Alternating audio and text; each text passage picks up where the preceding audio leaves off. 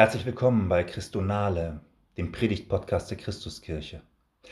Reminiscere heißt der Sonntag dieser Woche und wer dabei an Reminiszenzen, an Erinnerung denkt, denkt ganz recht.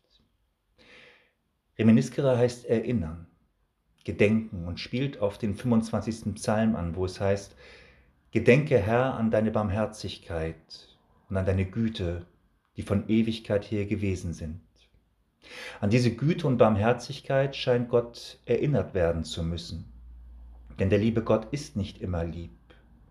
Darum geht es heute, um einen Zorn, der heilig ist. Wir feiern im Namen des Vaters, des Sohnes und des Heiligen Geistes. Amen. Wir beten mit Worten des 25. Psalmes. Nach dir, Herr, verlangt mich. Mein Gott, ich hoffe auf dich. Lass mich nicht zu Schanden werden, denn keiner wird zu Schanden, der auf dich harret. Herr, zeige mir deine Wege und lehre mich deine Steige. Leite mich in deiner Wahrheit und lehre mich, denn du bist der Gott, der mir hilft. Täglich harre ich auf dich. Gedenke, Herr, an deine Barmherzigkeit und an deine Güte, die von Ewigkeit her gewesen sind. Gedenke nicht der Sünden meiner Jugend und meiner Übertretung. Gedenke aber meiner nach deiner Barmherzigkeit, Herr, um deiner Güte willen. Der Herr ist gut und gerecht, darum weist er Sündern den Weg. Er leitet die Elenden recht und lehrt die Elenden seinen Weg. Die Wege des Herrn sind lauter Güte und Treue für alle, die seinen Bund und seine Zeugnisse halten. Um deines Namens willen, Herr, vergib mir meine Schuld, die da groß ist. Am Rat des Herrn haben Teil, die ihn fürchten, und seinen Bund lässt er sie wissen. Meine Augen sehen stets auf den Herrn, denn er wird meinen Fuß aus dem Netze ziehen. Wende dich zu mir und sei mir gnädig, denn ich bin einsam und elend. Die Angst meines Herzens ist groß führe mich aus meinen Nöten. Sieh an meinen Jammer und mein Elend und vergib mir alle meine Sünden. Bewahre meine Seele und errette mich. Lass mich nicht zu Schanden werden, denn ich traue auf dich. Er sei dem Vater und dem Sohn und dem Heiligen Geist, wie es war am Anfang, jetzt und immer da und von Ewigkeit zu Ewigkeit. Amen. Gott, wir bitten dich, schenke uns deinen guten Geist, dass wir mutig sind, wenn wir reden, geduldig, wenn wir zuhören und beharrlich, wenn wir handeln. Dies bitten wir durch Jesus Christus. Amen.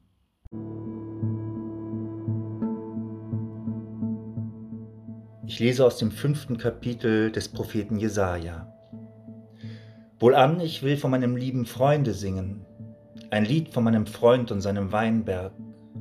Mein Freund hatte einen Weinberg auf einer fetten Höhe, und er grub ihn um und entsteinte ihn und pflanzte darin edle Reben. Er baute auch einen Turm darin und grub eine Kelter und wartete darauf, dass er gute Trauben brächte, aber er brachte schlechte. Nun richtet, ihr Bürger zu Jerusalem und ihr Männer Judas zwischen mir und meinem Weinberg. Was sollte man noch mehr tun an meinem Weinberg, das ich nicht getan habe an ihm? Warum hat er denn schlechte Trauben gebracht, während ich darauf wartete, dass er gute brächte? Wohlan, ich will euch zeigen, was ich mit meinem Weinberg tun will. Sein Zaun soll weggenommen werden, dass er kahl gefressen werde, und seine Mauer soll eingerissen werden, dass er zertreten werde. Ich will ihn wüst liegen lassen, dass er nicht beschnitten noch gehackt werde, sondern Disteln und Dorn darauf wachsen, und will den Wolken gebieten, dass sie nicht darauf regnen. Des Herrn Zebaoth Weinberg aber ist das Haus Israel, und die Männer Judas seine Pflanzung, an der sein Herz hing. Er wartete auf Rechtsspruch, siehe, da war Rechtsbruch, auf Gerechtigkeit, Siehe, da war Geschrei über Schlechtigkeit. Erinnern Sie sich noch? September 2019. 70.000 Menschen demonstrieren in der Hamburger Innenstadt. Ohne Maske. Dafür mit ganz viel Wut. Klimastreik. Greta, wie hieß sie noch gleich? Thunberg. Wir sind hier, wir sind laut, weil ihr unsere Zukunft klaut, skandierten sie und trugen Parolen vor sich her. Wir schwänzen nicht, wir kämpfen. Oder Euer Versagen ist unser Untergang. Oder ich bin so sauer, ich habe sogar ein Schild gebastelt. Ich gestehe, ich bin nicht mitgegangen. Und ich bin auch für Klimaschutz. Es war mir zu plakativ, zu undifferenziert, zu emotional, zu laut. Ich bin über 50, habe erlebt, dass so manch angekündigter Weltuntergang gar nicht eingetreten ist dass vieles nicht so heiß gegessen wird, wie es gekocht wird, dass Veränderungen nur durch viele kleine mühsame Schritte und Kompromisse entstehen. Ich bin Pastor, das heißt, ich verwalte im Jahr 2021 den lieben Gott. Er ist gerecht, ein Helfer wert, Sanftmütigkeit ist sein Gefährt, wie er ebenso ist, der liebe Gott im Jahr 2021. Ich habe vier Kinder, von denen ich lerne. Gott sei Dank sind sie alle in ihrer jeweiligen Art politisch geraten. Ich lerne von ihnen das Recht auf Zorn. Zorn, den auch ich mit meinen 50 aushalten muss. Was habt ihr die letzten Jahrzehnte eigentlich getan? fragen sie. Und wir diskutieren, sie laut, ich leise, dann halblaut. Und ich versuche, meine Generation zu rechtfertigen. Frage nach Patentlösungen, die Sie ja vielleicht in der Tasche hätten. Argumentiere, mäßige. Und ich habe eigentlich keine Antwort. Der Zorn der Kinder verraucht nicht. Er bleibt. Nicht auf mich persönlich, sondern auf eine Gesellschaft, die es zuließ, dass sich in den nächsten 80 Jahren die globale Durchschnittstemperatur um 1,5 bis 4,5 Grad Celsius erhöhen wird. Das ist nicht mehr lange hin. Unsere Enkel werden es noch erleben, so Gott will. Zumindest mir fällt es schwer zu antworten, nun wollen wir uns mal nicht aufregen. Davon geht die Welt ja nicht unter. Es gibt ein Recht auf Zorn. Dem Zorn ein Recht in unserer Gesellschaft einzuräumen, fällt schwer, weil wir wissen, wohin er führen kann. Auf die Telegram-Kanäle eines Attila Hildmann, auf Pegida-Demonstrationen nach Leipzig, in G20-Straßenschlachten im Schanzenviertel. Wutbürger ist in unserem Land mittlerweile kein Ehrentitel, zu Recht, denn es gibt zu viel ungerechten Zorn in dieser Welt. Der Philosoph Peter Sloterdijk schrieb einmal, dass in früheren Jahrhunderten politische Bewegungen und die Kirchen den Zorn der einzelnen Menschen sammeln konnten, ihn verwalteten und kanalisierten. Meine Amtskollegen vor ein paar hundert Jahren predigten noch ohne Probleme den Zorn Gottes und die Apokalypse, legten ihren Gemeinden aber zugleich den Verzicht auf Rache auf. Sie waren Verwalter des Zornmonopols des Allmächtigen. Das ist lange her. Die Kirchen haben ihre Macht verloren. Es fehlen auf der Welt die großen Geschichten, in denen der Zorn sein Recht hat. Es fehlt der zornige Gott. Gott ist im Jahre 2021 furchtbar lieb geworden, zahnlos. Der tut nichts. Der will nur spielen. Unser Predigtext ist 2800 Jahre alt. Er weiß ein anderes Lied von Gott zu singen. Der Prophet Jesaja kannte keine Klimaerwärmung. Judah stand kurz vor einem mörderischen Krieg, ließ innenpolitisch die Armen hungern, unterdrückte die Schwachen der Gesellschaft. Jesajas Lied vom Weinberg Israel erinnert anfänglich an hebräische Liebeslyrik. Da gibt sich einer viel Mühe, hegt und pflegt das Land. Doch Judah bringt keine Früchte der Gerechtigkeit hervor, da wird der Herr wütend, kein souveräner Souverän, sondern ein eifernder Gott, der seinem Volk den Garaus machen will. Wohlan, ich will euch zeigen, was ich mit meinem Weinberg tun will. Sein Zaun soll weggenommen werden, dass er kahl gefressen werde, und seine Mauer soll eingerissen werden, dass er zertreten werde. Ich will ihn wüst liegen lassen, dass er nicht beschnitten noch gehackt werde, sondern Disteln und Dornen daraus wachsen, und will den Wolken gebieten, dass sie nicht darauf regnen. Gott entbrennt in zerstörerischer Wut auf sein Volk, das einfach nicht hören will. Ja, ja, mögen einige sagen, der zornige Gott, der ist Geschichte, der gehört ins Alte Testament. Wer das sagt, möge einmal im Neuen Testament die Apokalypse des Johannes aufschlagen, dann reden wir weiter. Wer sich von uns nach einem beherrschten und gerechten Gott sehnt, möge fortan der römischen Justitia huldigen. Vor Gerichten finden wir immer noch ihr Standbild. In der einen Hand die Waage, in der anderen das Schwert, die Augen verbunden. Der Gott Israels, der Gott Jeschuas aus Nazareth ist nicht blind. Er sieht das Leid. Ich kannte einmal einen Kollegen, der bei jeder passenden und leider auch unpassenden Situation sagte, also, ich bin da leidenschaftslos. Müsst ihr wissen.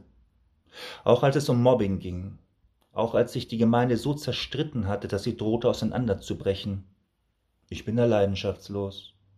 Müsst ihr wissen. Und ich erinnere mich an eine Sitzung in einer anderen Gemeinde, auch hier ein Konflikt. Es stand ein riesiger Elefant im Raum, den keiner sehen wollte. Alle schwiegen, bis eine Kirchenvorsteherin explodierte, auf den Tisch schaute und laut wurde. Und erst dadurch kriegt man den Elefanten am Rüssel zu fassen. Den Zorn zu loben ist nicht gerade selbstverständlich, schreibt Fulbert Stefensky. Viel eher lobt man die affektfreie Neutralität, von der man sagt, dass sie den Blick nicht trübt und das Urteil nicht fälscht. Die Behauptung ist falsch, dass man in emotionaler Neutralität ein klares Urteil habe. Ein Urteil zu haben, ist nicht nur die Sache des klugen Verstandes und der exakten Schlüsse. Es ist eine Sache des gebildeten Herzens. Das gebildete Herz ist nicht neutral. Es fährt auf, wenn es die Wahrheit verraten sieht. Der Zorn ist eines der Charismen des Herzens. Es ist eine der Eigenschaften Gottes, der nicht duldet, dass Menschen verhungern und dass seine Welt gequält wird. Dieser Zorn will niemanden vernichten, wie Gott den Tod des Sünders nicht will. Er will bekehren. Der gerechte Zorn verurteilt die Tat, aber bejaht den Täter und will ihn zur Veränderung locken. Er gibt ihm das Recht, ein anderer zu werden. Hüte dich, Kirche, vor der fahrlässigen Sanftmut, die der Empörung nicht fähig ist. Es gibt das Recht auf einen gerechten Zorn, der die Kehrseite der Medaille Nächstenliebe ist. Beides sind Gefühle, die manchmal unbeherrschbar sind. Sie machen den Menschen Angst, die ihr Leben und die Welt unter Kontrolle halten wollen.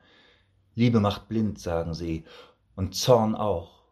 Nun wollen wir uns mal wieder beruhigen und sachlich bleiben, sagen sie. Das Gegenteil ist der Fall. Der Zorn, der die Liebe kennt, ist heilig. Er macht nicht blind, sondern öffnet die Augen. Genau das unterscheidet ihn vom Zorn der Demagogen, die gegen Politikerinnen, Ausländer und Virologen hetzen. Wenn Gott die Liebe ist, ist er immer zugleich auch der Zorn über die Lieblosigkeit. Unser Predigtext, der als Liebeslied begann, nimmt kein gutes Ende. Der Herr wartete auf Rechtsspruch, siehe, da war Rechtsbruch. Auf Gerechtigkeit, siehe, da war Geschrei über Schlechtigkeit. Darum soll der Weinberg Juda zerstört werden. Ich habe gestern am Schreibtisch so manche Predigt zu Jesaja 5, 1 bis 7 gelesen, weil ich nicht wusste, wie ich mit meiner Predigt zu Ende kommen sollte. Man will auf der Kanzel ja so gern mit was Positivem schließen. Ich könnte Ihnen jetzt mehr über die historischen Hintergründe des syrisch-ephraimitischen Krieges 736 vor Christus erzählen. Nach zwei Seiten würden Sie sanft entschlafen. Oder in die Gegenwart verweisen, dass der liebe Gott der Bundesrepublik mit ihrer sozialen Marktwirtschaft gar keinen Grund hat zu grollen. Oder ich könnte jetzt schon einen Blick auf Karfreitag und Ostern werfen, dass Gott sich selbst in den Tod begab, damit wir mit ihm auferstehen. Und damit ist ja dann alles gut. Ich tue das alles nicht. Ich rede den Zorn Gottes nicht klein, auf dass unser Herz an ihm wächst, selbst den gerechten Zorn in sich spürt. Passionszeit heißt nicht allein, das Leiden Christi zu bedenken, sondern zugleich auch den Zorn Gottes auszuhalten. So kann sich diese Welt zum Guten verändern. Und so können wir vielleicht auch erst wirklich verstehen, was das heißt. Barmherzigkeit. Amen.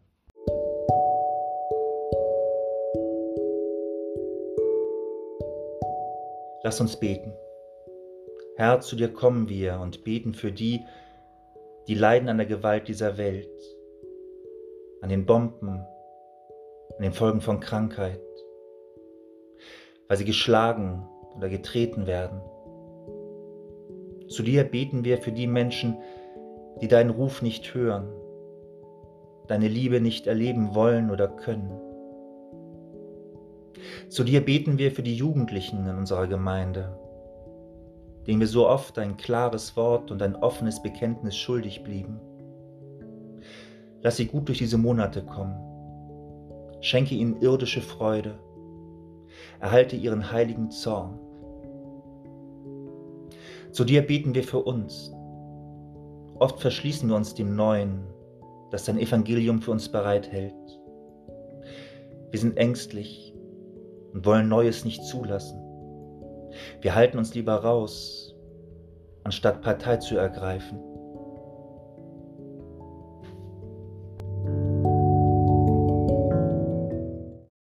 Vater unser im Himmel, geheiligt werde dein Name, dein Reich komme, dein Wille geschehe, wie im Himmel, so auf Erden. Unser tägliches Brot gib uns heute und vergib uns unsere Schuld, wie auch wir vergeben unseren Schuldigern. Und führe uns nicht in Versuchung, sondern erlöse uns von dem Bösen. Denn dein ist das Reich und die Kraft und die Herrlichkeit in Ewigkeit. Amen. So segne und behüte uns der allmächtige und barmherzige Gott, der Vater, der Sohn und der Heilige Geist. Amen.